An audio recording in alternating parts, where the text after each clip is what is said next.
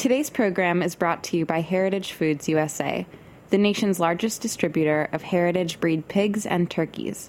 For more information, visit heritagefoodsusa.com. You're listening to Heritage Radio Network. We're a member supported food radio network broadcasting over 35 weekly shows live from Bushwick, Brooklyn. Join our hosts as they lead you through the world of craft brewing, behind the scenes of the restaurant industry, inside the battle over school food, and beyond. Find us at heritageradionetwork.org.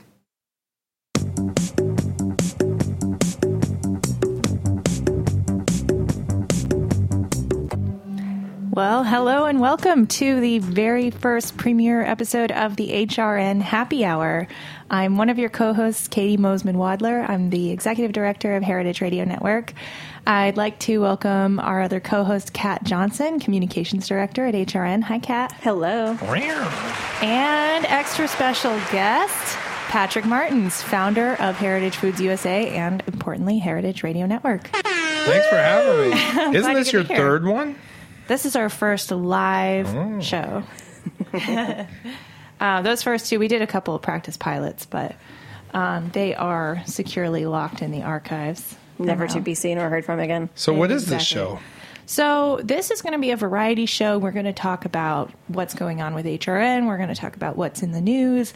We're going to feature some special guests, a lot of our friends from the neighborhood, um, really highlighting what's going on in Bushwick around uh, Roberta's, and uh, you know anything else that's kind of coming up that week. Um, so we're going to be Thursdays at five Eastern. And uh, we hope that many of you will come back and join us weekly for our happy hour. Um, this, is go- this is going to be a launching pad for a lot of content. I, I, I feel it. I think we're going to have lots of spin off shows.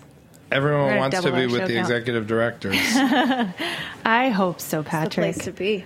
Um, so today, coming up, we are going to be doing a bit of a preview. We're getting ready to go to Charleston next week for the Charleston Wine and Food Festival, where we will also be broadcasting live. So please do check us out um, next Friday, Saturday, Sunday for our live broadcasts. Second year in a row, right? Second year in a row, and double the size this year, plus uh, an, an extra full day of live broadcast takeover.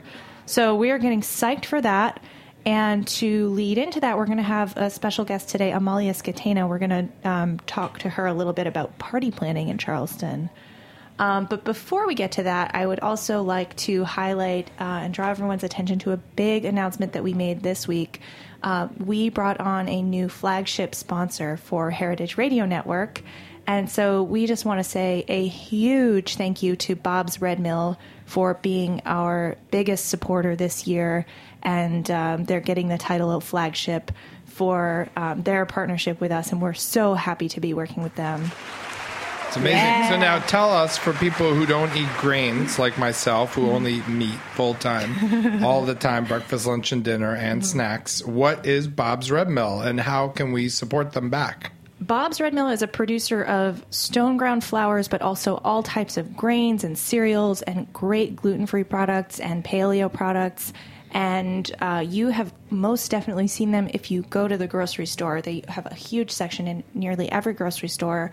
Um, they are awesome because they have a really wide selection of what used to be really difficult to find products. So if you want to find um, you know, specialty ancient grains or specialty stone ground rye flour, or if you just want to find a baking mix that's gluten free but actually tastes great and is easy to make, those are all available for you. They're really reasonable. They're in really reasonable quantities too. So for the, for the home cook, they're great.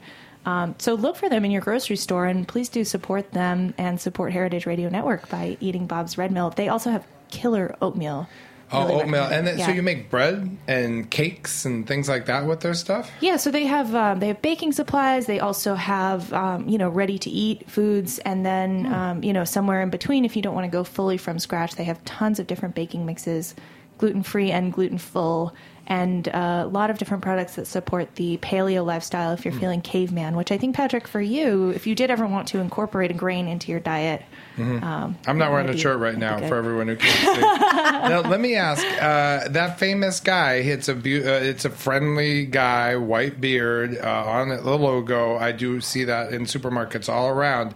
Is that just an actor, or is that someone actually? Oh, that's Patrick, Bob. that's Bob Moore. So He's this is a real, real authentic deal. company. This There's no like Aunt guy. Jemima where it's not really her or anything. No, like no, that. no. Bob is the actual founder of Bob's Red Mill. It is it is his red mill. So Wow. um, if you continue to listen to HRN uh, on the live stream and to all of our programs, you'll be lucky to hear Bob's voice.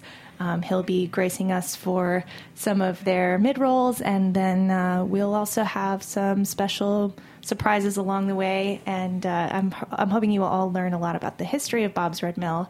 In the meantime, eat their oatmeal, eat their granola. So delicious, can't go wrong. Um, so thanks to Bob's for supporting HRN. And Um, contact Bob's. Red Mill if you're out there, if you're listening. Say thanks. And uh, do go to bobsredmill.com slash podcast for Mm-hmm. a special coupon for Heritage Radio Network listeners. Bonus. Well, if I Extra ever start eating grains, I know uh, Yeah. save money. That's where you start. So, Patrick, we have been talking about doing a network show for a long time, and uh, you have been very enthusiastic about getting this started. I just wanted to get from you a little bit of a reflection of where we're at now with Heritage, nine years into our um, history, and uh, what where you see this show going. Well, that's very interesting question. I wasn't prepared for that. I literally showed up at like 4:59 for the show. You didn't prep me with anything. I mean, I I did uh, remember if anyone has listened to the 10,000th episode, one of the remarkable things is the 20 or 30 guests that we had on that show, plus the people that were in studio. Weirdly, most of them had been on the main course because at the time, for the first few years, that was the only show really to be on. It lasted two hours originally. Uh, there was something we called the Q report, which stood for the quotidian report.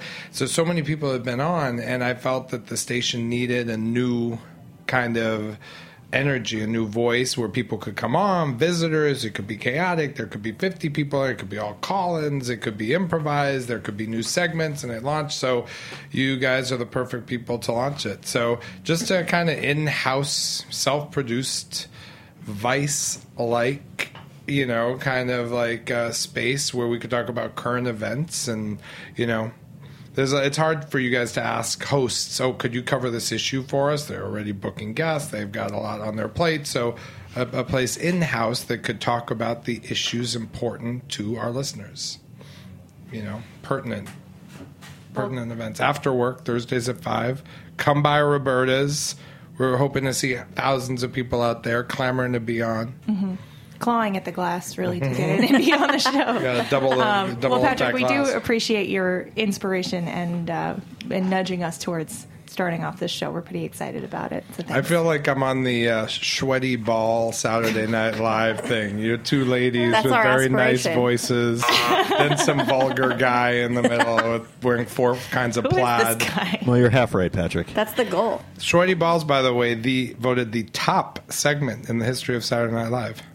Over cowbell? I believe so. Wow. Who did the I, voting? I believe they did. they have. I, I believe Cowbell was number two. Yeah.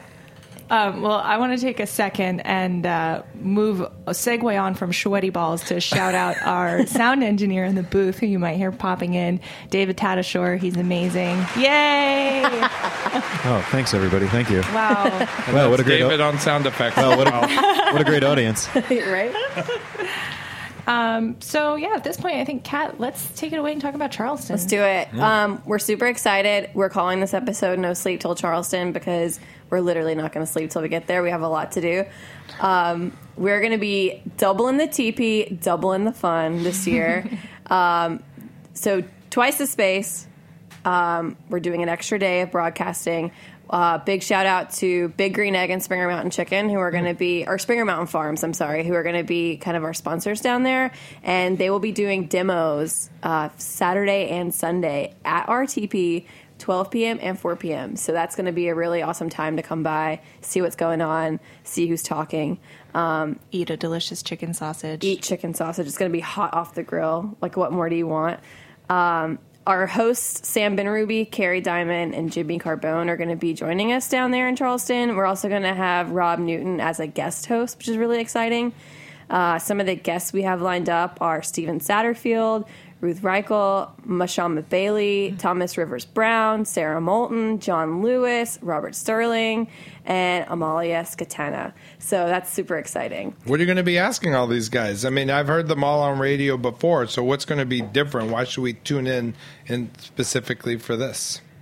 Um, you know, our crack intern team is working on a whole list of new and exciting questions. We have them going back to make sure we're not going to ask people the same exact questions we've asked them before. I've written about 40 questions so far, so Yeah. Give us one. Give us a, a hot question that's never been asked to a food person before.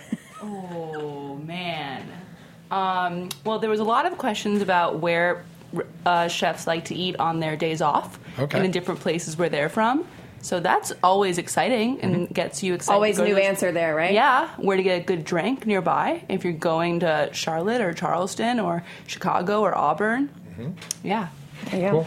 We're also putting together some special panels, Kat, aren't we? Yes, we're going to play some really fun games with chefs too. We're going to have one panel where we're going to match up two North Carolina chefs, two South Carolina chefs, and make them go at it and play password with each other. Hmm. So I'm excited for like some real friendly or not so friendly competition.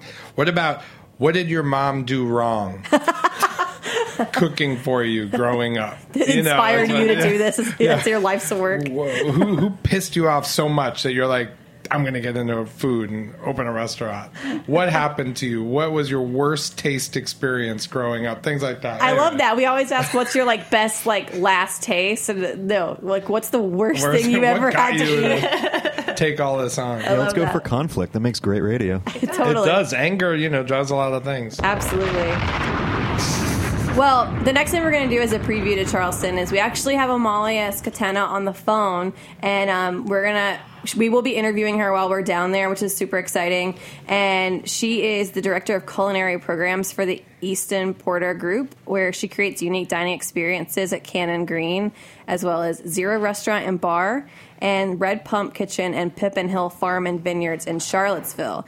She actually grew up in San Francisco among a kitchen centric Italian family, and she graduated with honors from the Advanced Culinary Arts Professional Program from the Culinary Institute of, Institute of Florence. So she has quite a resume, and we're really excited to talk to her now as well as in Charleston. Hi, Amalia. Hey, how are you? Good. Thanks for joining us. Thanks for having me. So this is going to be my first time going to Charleston Wine and Food. Actually, all of our first time at the festival, but it's actually going to be Katie and David's first time in Charleston at all. So, Wow. can, yeah, super exciting. Can you give us some pointers of like what what should be on the top of our list for when we're not working at the festival? Oh my gosh. Well, you have about 50 restaurants that you need to squeeze in somehow. Might be challenging. Um, you definitely have amazing places for breakfast, lunch, dinner, coffee. Um, I can name a few if you'd like that. Absolutely. We need some recommendations. Okay, so you need to get coffee at the Daily. They have everything that you want along with a juice bar, which is super fun. Um, and their sort of sister property is Butcher and Bee, which is great for lunch or dinner. Um, my two personal favorites for dinner would be The Ordinary or Leon's. I want to eat like every single bit of seafood from Charleston pretty much, and I feel like those two places have the best like variety of oysters, clams, amazing sort of seafood entrees, small plates. You have to check one of them out. That sounds awesome. What was the first place? So this is Patrick. I'm sitting in on uh, the first uh, episode here, but what is like the original place? Like first old school, maybe not as sexy or popular anymore, but just gets credit for having been doing the right thing in Charleston years before everybody else. Um, I would go down to like Market or East Bay, where Cypress, Magnolias, Snob, places down there, kind of by the market, would be your best bet for kind of your old school Southern restaurants, Anson's, anywhere down by the market. You're going to find that more traditional kind of Charleston hometown feel. What about breweries? If people want to get beer and just hang out, what would you recommend? What are your top beers down there? Top beers, I wouldn't know so much about. I'm more of the wine bar. Hmm. So tell us about those. Wine bar would be Goat Sheep Cow is my absolute favorite for wine tasting. They have the most beautiful cheese and charcuterie selection. It is a must if you're coming here. Hmm. Awesome. Yeah, there's really great wine down there in Charleston. I'm excited to to explore. Um, so, Amalia, you your restaurant is kind of unique in that a big focus for you is on events and specifically weddings. Um, we actually have two brides to be in the studio with us right now, um, Katie as well as Jordan, one of our interns. Can you give them some advice on how what, what are like the one or two things that you recommend to brides or wedding planners to like make their reception easy and perfect and just so they can enjoy that without having to stress about the details Well, I think that if you have some signature elements are really important, like a signature cocktail, a raw bar, something like that to kind of showcase Charleston. Um, both of those are just really fun elements, but it's definitely important, I feel like, for brides to eat at their event. I feel like they're doing so much chatting that it's hard. So I think that, like, the hors d'oeuvre canapé section of the event, it's really important that, like, those are fun and specific to you. Cool. That sounds great. I, I love the raw bar idea. I'm hoping that we can swing one. We're we're getting married in Maine, so it's a pretty good setting for that. We just started this new, we're about to launch it, and it's kind of like the traveling oyster shucker. So during your kind of caught, like your more traditional raw bar, everything is sort of set up on ice, and this is the same kind of philosophy, but there's someone that's walking around who's shucking the oyster, kind of mingling in with your crowd like a past hors d'oeuvre, that's awesome which is a really fun element. As a former bride uh, at a wedding, um, I would say also not making people wait for drinks. You know, there's always huge lines. And then this is, I, I learned from Alice Waters no matter what, it's always the best, it's always the easiest, and it always saves the most space. One communal table that connects Yeah. everyone. And and a bunch of rounds everyone's on an island. But at one communal table a you increase the number of people you can converse with.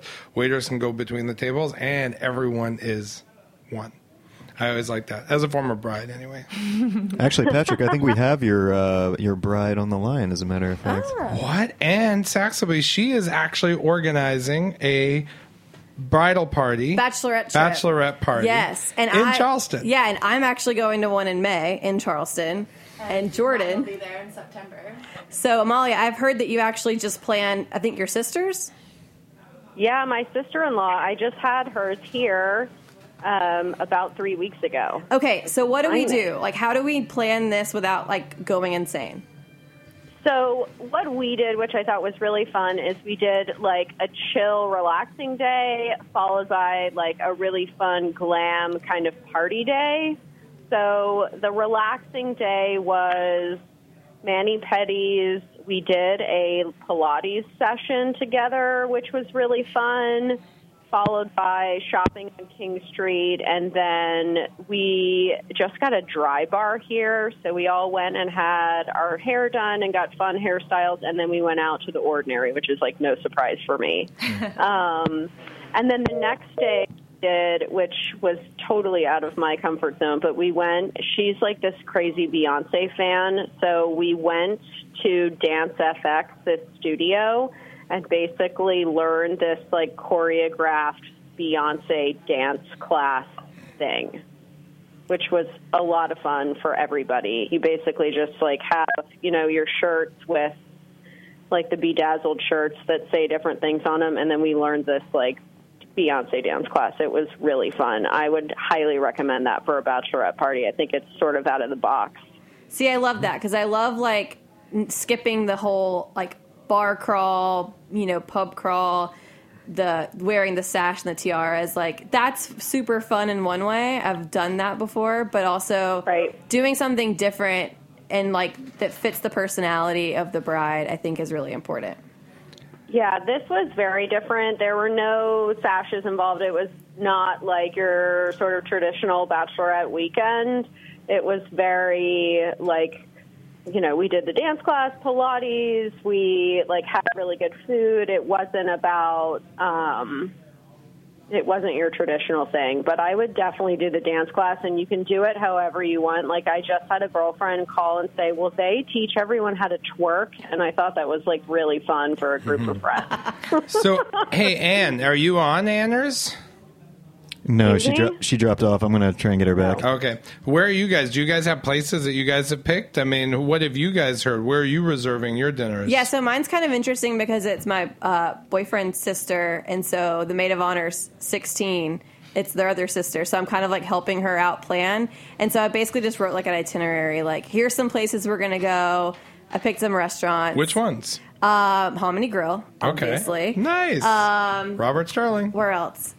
I don't want to say too much in case she listens. Like it's all supposed to be a surprise. Oh, I see. you know, um, it's supposed to be a surprise, but I'm the one sending all the restaurants to the people that are supposed to be planning it. For me. yeah. Oh, what are you surprising yourself with? Um, I definitely want to go to Leon's. That was on the list. Yeah. And I was looking at a little bit of a bar crawl, but what I really want is a biscuit crawl.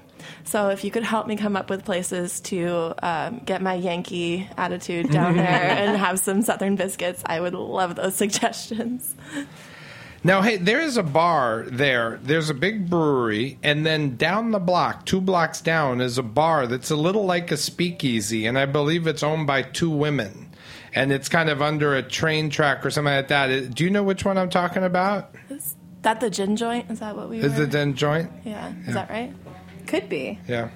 Yeah, the gin joint's Very great. cool. I love the Two gin women joint. are always there. They own it. Yeah, they uh, you, you get to like pick two adjectives and they build a drink for you. Exactly. Just tell them how you feel. I love yeah, it. that's so It's smart. great. It's one of my favorite places in Charleston, actually. Definitely on the list. Yeah. Well, um, Amalia, are you still there? I'm here. Cool. Well, do you have any like parting uh, parting words of wisdom for any of us traveling down for a bachelorette party to Charleston? I think just don't eat for like at least three days because you have so much eating to do while you're here. um, and then try and sneak in like a little bit of paddleboarding just to sort of like work it off would be like my advice. But it's going to be such a blast. You really can't go wrong anywhere you go. I love that there's like such so many like active things you can do. I think that's really important to not just like sit there and eat and drink the whole weekend. Hmm. Yeah, it's like such a good balance. You can eat like biscuits covered in everything, and then you can go paddle boarding and like be outside and it's beautiful and feel like you didn't do anything bad. That's hmm. awesome. Well, thank you so much for joining us. We are really looking forward to talking to you and meeting you in person when we're down in Charleston next week. I know. I can't wait. Thank you so much for having me. Thanks. Thanks, Amalia. Bye. Well, Charleston is a really weird city. There's actually, I think, an antique store per person or No for way. every two people. It's truly a walking city. You can walk anywhere there, and there are so many antique stores. You know, there's not that many walking cities in America. Yeah, I mean the cool thing about Charleston is the fact that like that entire downtown area is preserved. I mm-hmm. mean, they are they're literally the, the most strict laws about what you can and can't do to the house you own. Um, so when you go to Charleston in 100 years, it's going to look the same as it looks today. And Bill Murray lives there. So, of all the Yes. places that successful guy could have lived, he chose Charleston. Charleston.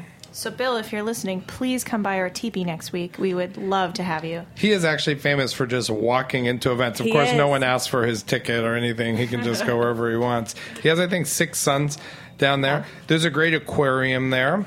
Of course, it is also the place that was the first shot of the Civil War, Mm-hmm. but uh, that is part of our history, so it's important to connect yourself to that as well. And you can take a, a boat ride and see the fort and all that. But it, basically, the downtown is just lovely horse and carriages Yeah. and tons of great places to eat and a nice pace. There's a nice pace in that city.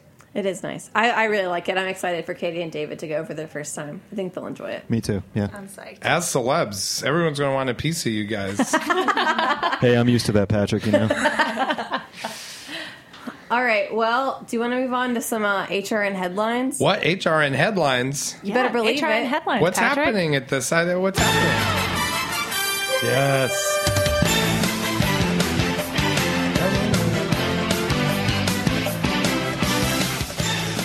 Big. All right, so I'm just going to recap some of like the highlights of what's been going on on HRN this week. Oh. All right, on Eating Matters, host Jenna Liut spoke with guests from Farm Aid and Modern Farmer about farmers' overwhelming support for Trump in the 2016 election. Farmers arguably voted against their best interests, so Jenna took a look at possible repercussions the Trump administration will have on the farming community. So definitely check that out. Because you know the organizers and founders of Farm Aid were not for Donald Trump. I mean, Willie Nelson, John Mellencamp. I mean, those guys probably disagree. But it is weird. Farmers are conservative. Yeah. They don't like change, you know. And even though they see things happening with global warming, very strange that they voted. Also, uh, my landlords are Hasidic Jews, and they voted for Trump. Traditionally, Jews don't vote for Trump, but you know, social issues complicated. Wow. So it's a lot of interesting like mo- motivations to look at. Yeah. in, in both groups. Yeah, totally. Um, Chris, Mary, and Rachel Ufferman about it talk to kimchi, talk kimchi with Kadeem O, Chief Minister of Kimchi at Mama O's Premium Kimchi. I That think is such a good job title. his title's great. Absolutely. Um, on Animal Instinct, Celia Kutcher was joined in the studio by Frank Grasso, a professor of psychology at Brooklyn College, who was doing research on octopuses or octopi, whichever you prefer. Can I give a spoiler here? Yeah. It's octopuses.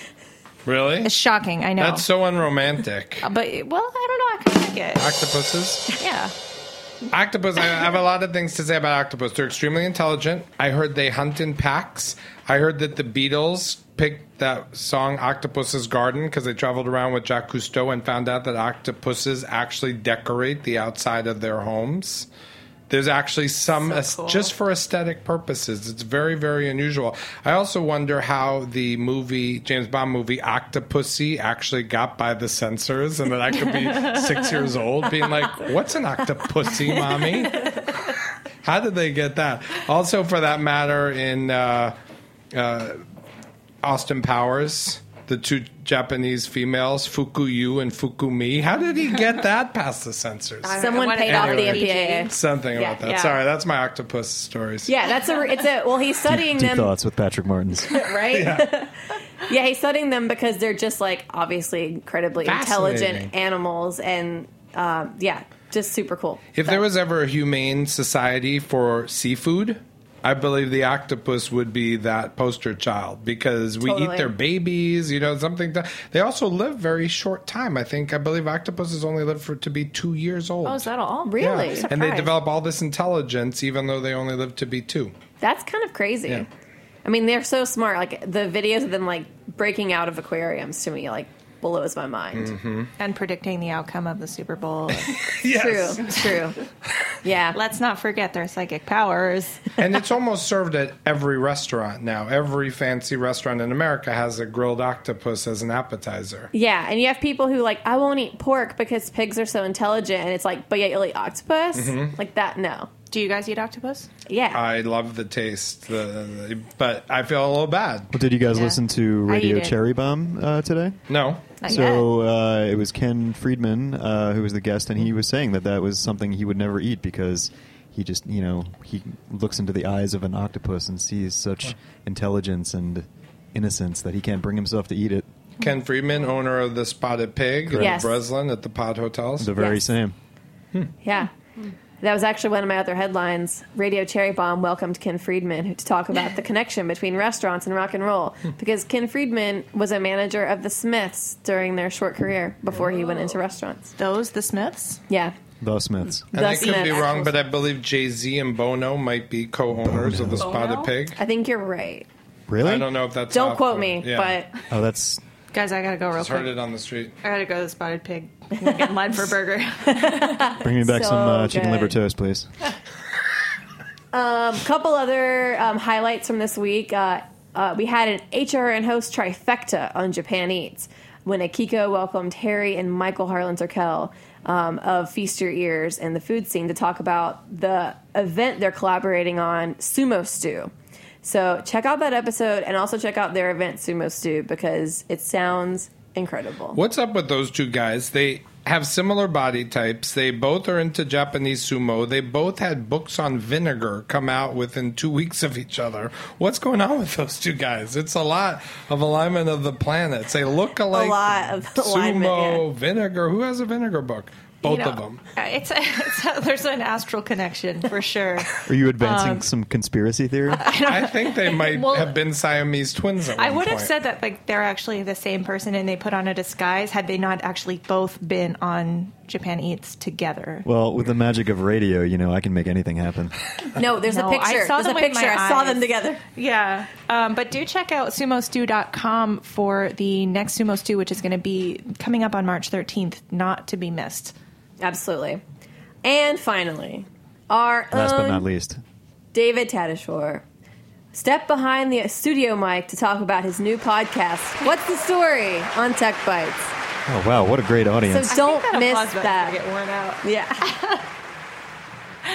how was how was that, David? Did you enjoy being in the studio? Yeah, it was great. Um, it, the time really does fly by. I mean, everybody says that, so that to the point where it almost sounds cliche. But yeah, forty-five minutes went by in a flash. But uh, I was in there with my co-producer Brian Farrell, and uh, we we talked uh, all about the podcast. It was great. Were you in character? No, no, no. We did not do it in character. we uh, were our our normal selves, maybe to the disappointment of our fans, but um, yeah, you know, it was great. WTSpodcast.com. Uh, What's the Story is a storytelling podcast for the post truth era. That's right. Nice. We don't let facts get in the way of telling a good story. good, good. You're following the trends of society. Exactly. exactly. Now, you guys just had a big board meeting yesterday. Or Is there anything that can be public about? it? I mean, that's part of the news of HRN. I mean, you ran your first board of directors meeting yesterday, both you, Katie, and you, Kat. And you got green lit on everything you brought up and all that. But any big news come out of it? Um, well, basically, all my wildest dreams came true because everybody showed up, which was awesome. It was so amazing. And uh, yeah, we're really happy to have uh, Akiko Katayama, host of Japan Eats, as our new host representative on the board. She's great. Um, We so have Tony really we Butler, talked- who runs the largest food bank in Brooklyn. Yep, St. John's Fleming. Bread and Life. Yeah, Flash. Fleming. We had um, Jordan from uh, Roberta's, as well as uh, August Cardona, Phil Winser. Owner of Fat Radish. Yeah, it was a nice group. Um, yeah, it was awesome, and um, we everything just went so well. We passed the budget and we passed the annual plan. Um, we talked a lot about our goals for the year, and uh, we're really excited because um, you know last year we doubled our listenership, and we're really hoping to do that again this year. Uh, we are just at an amazing point in the technology and the internet where, uh, as an internet radio station, we can reach these new audiences all the time. We have tons of room to grow. And I'm hearing like people are finding out about us, and you know, we get emails to our general inbox from people who are just discovering us, discovering the lineup, wanting to be on shows, wanting to partner. Um, so yeah, I'm feeling really, really excited about our growth, and um, yeah, the the board was happy with our upcoming travels to Charleston. I was most excited that Dana Cowan, uh, host of a new show here on HRN, is going to be helping you form an advisory board filled with very interesting people. So I can't wait to hear future episodes of this show to hear who's on that advisory board and what they're going to be up to. Yeah, we should have a segment. Yeah. I was like a, on the advisory board? I was the annoying guy at the board, being like, "Letter writing, that's the future." Because I was born in like 1972. I'm like, if we're not writing letters, where do you think we're gonna go? And everyone was like, "Shut up, Pat." I was like, "All right, all right." Even Tony was there with a little high tech computer device, looking through the budgets and making pie charts. I felt like real old school. You were like grilling him about having an iPad. It was hilarious. That was my first board meeting ever, and it was it was awesome. Quite interesting. I had a good time. Yeah, I had a, I had a fun time too. And then uh, uh, Philip Gilmore was kind enough to host us for an after party at uh, Momo Sushi Shack. All the cool kids stayed uh, after and had some. Yeah, we had some sake. Oh, I must have and missed some my fried invite. chicken. Yeah, I don't know. It probably got lost in the mail. Patrick wanted to mail it to you, so you might get it in a few days. I still haven't finished the letter. But I will say, you know, people come to Roberta's all the time, and sometimes it's full or there's a long wait. A great place to have drinks or to possibly eat an appetizer before coming to Roberta's is Momo Sushi Shack, which is also Moku Moku. Phil's a very talented guy. Uh, Mm-hmm. Such it's good right around the corner from Roberta's. Yeah, don't don't just wait. Go next door and like chill. I remain. don't wait I, in line. I Nobody waits in maintain line. he's the best front of the house guy since Sirio Maccioni. You know, uh, in uh, Le Cirque. Because he is, he practically like masticates the food for you and then like spits it in his hand, and somehow it's okay when Who, Phil who does at it. this table has not been hand fed by Phil? Exactly. yeah. He loves you guys. He also has a show called The Main Course without Patrick Martin. I love it. It's without Patrick Martins. It's my favorite thing. Most people love that it's without Patrick Martin. no, that's uh, that was its selling point. Burn. I gave that. I allowed them to do that for the show. All right. Well, you guys want to wrap it up with this uh, pizza scandal? Don't we wrap everything up with pizza? Pizza That's true. Gate. No, it's well, it's uh, pineapple pizza gate. Oh. New Pizzagate. Um, okay, so I'll read this and then we can we can uh, discuss. Um, so there was a pineapple pizza firestorm in Iceland. In answering questions from high school students about pizza and football, the president of Iceland told them that should he be able to pass laws, he would like to ban pineapple as a pizza topping, igniting a media firestorm. Fans of the topping were outraged, but the pizza purists thought they had found their champion. But by Tuesday, the president had issued a statement I like pine- pineapples, just not on pizza. I do not have the power to make laws which forbid people to put pineapples on their pizza. I'm glad that I don't hold such power. Presidents should not have unlimited power. I would not want to hold this position if I could pass laws forbidding that which I don't like. I would not want to live in such a country. For pizzas, I recommend seafood. Hmm. He's recommending the most second most absurd topping: fish and cheese. What an idiot! Um, but he is guilty. that guy's a No, I gotta weirdo. do you say- guys think like so i mean this is very like media speak fans of the topping but do we think that the topping might be a euphemism like hair like on our president. well not the literal topping but like the topping in question might just be a metaphor for in general things that we don't like that represent our personal preferences Oh, see, I thought I think I it's- thought what Patrick thought. I think just totally is. I think it totally is a metaphor for like a lot of things, but it's also really funny that people got so mad about pineapple pizza. we live in the age of outrage. That is true. That is true. That being said, uh, anchovies on a rosso is my favorite pizza at Roberta's. No, yeah, the anchovy is an interesting one because that is a fish, but barely. It's like the you know the underbelly of you know. I actually like fish on pizza, but it, Italians don't do it. what What's- about vongole isn't that a pizza Vongole is just Vongole? it's not a it, it is that's just American though. I'm I'm 99% sure Italians don't do surf and turf and they don't put uh, fish on on cheese. I like hmm. shrimp and calamari and snappy fish on cheese, but I mean in general it is weird. What- Wikipedia says vongole is very popular in Campania. Is with pizza? Well, with spaghetti. Hmm. Mm. Hmm. There's no cheese on that. Maybe a little bit of Parmesan Reggiano. That's it. Well, you know, I think pineapple might kind of get this. Like the Hawaiian pizza is maybe a little déclassé, but I think it's delicious. Ah, an I do too. aristocrat. I agree with you. Roberta's had a famous one that Brandon, who's on the board, started called The Kind, and it does pop up on the menu, and he did get a lot of criticism for it Really? early on, but the Times have written about it, and it is a pineapple pizza. So Emmy Squared in um, Williamsburg also has a really good pineapple and ham pizza. I mean, it just depends. Like, you don't like half-ass a pineapple pizza. Like, you either are gonna like do it really well or not. Like, I can get behind that. If I also good. like the half-ass ones. Yeah, me too. especially when they have that like store-bought crust that's like really like doughy, like thick mm-hmm. bread. It's like not even almost a pizza. I feel like I don't even know you anymore. Well, the best thing I about mean, this is where I pineapple, make my confessions. pineapple's pizza is that it's almost always local. Oh yeah, Oh yeah, I only use Brooklyn rooftop pineapples and heritage. Farm. locally sourced pineapples. Locally sourced pineapple. You know, global my warming. favorite. Pi- this is going to be pineapple country one day. I mean, with the those weather lines today, wait. I believe it. You know those like twelve dollar uh, cold pressed juices. Mm-hmm. And when I first moved to New York, I didn't really know what a thing that was, and I um, I went into a store. I was biking. I was super hot, and I was like, "Oh yeah, lemonade with cayenne. That sounds so delicious." And I bought it, and I I, was like sitting down, and I just glanced at my receipt. I kind of just bought it on autopilot, and then it was like fourteen dollars. And it was before I really lived in New York, so I went up to the cashier. I was like, "I think I maybe had the wrong price tag on this lemonade, haha."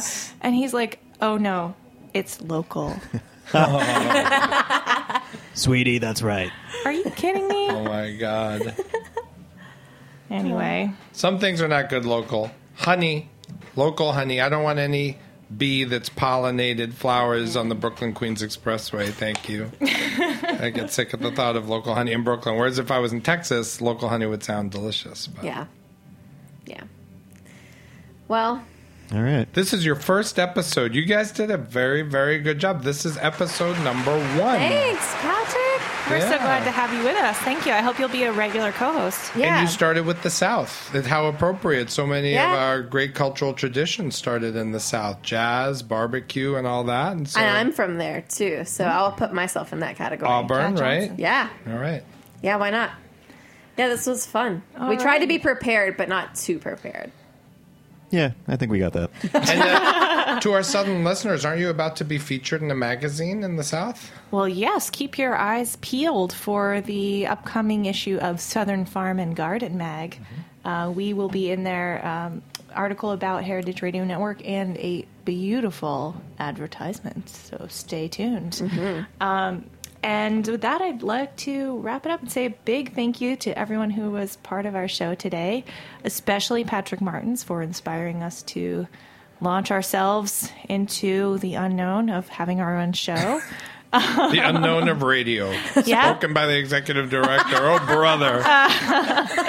Uh, it's it's they, they call it the great unknown, Patrick, because it's going to be great. Oh, okay. Got it. Uh, thank you so much to Hallie Crane and Jordan Werner for joining us. Happy to be here. Thanks for having us. Thanks to David in the booth, also known as Mike the sound guy. I like David better. Yeah, me too. Thanks, Mike.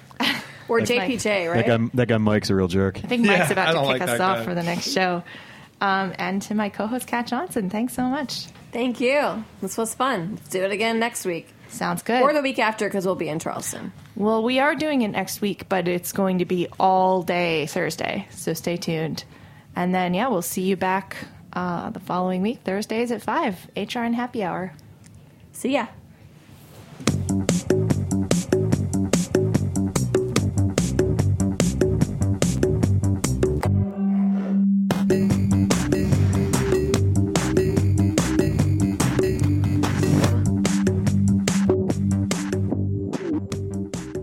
Listening to Heritage Radio Network, food radio supported by you. For our freshest content and to hear about exclusive events, subscribe to our newsletter. Enter your email at the bottom of our website, heritageradionetwork.org. Connect with us on Facebook, Instagram, and Twitter at heritage underscore radio. Heritage Radio Network is a nonprofit organization driving conversations to make the world a better, fairer, more delicious place. And we couldn't do it without support from listeners like you. Want to be a part of the food world's most innovative community? Rate the shows you like, tell your friends, and please join our community by becoming a member. Just click on the beating heart at the top right of our homepage. Thanks for listening.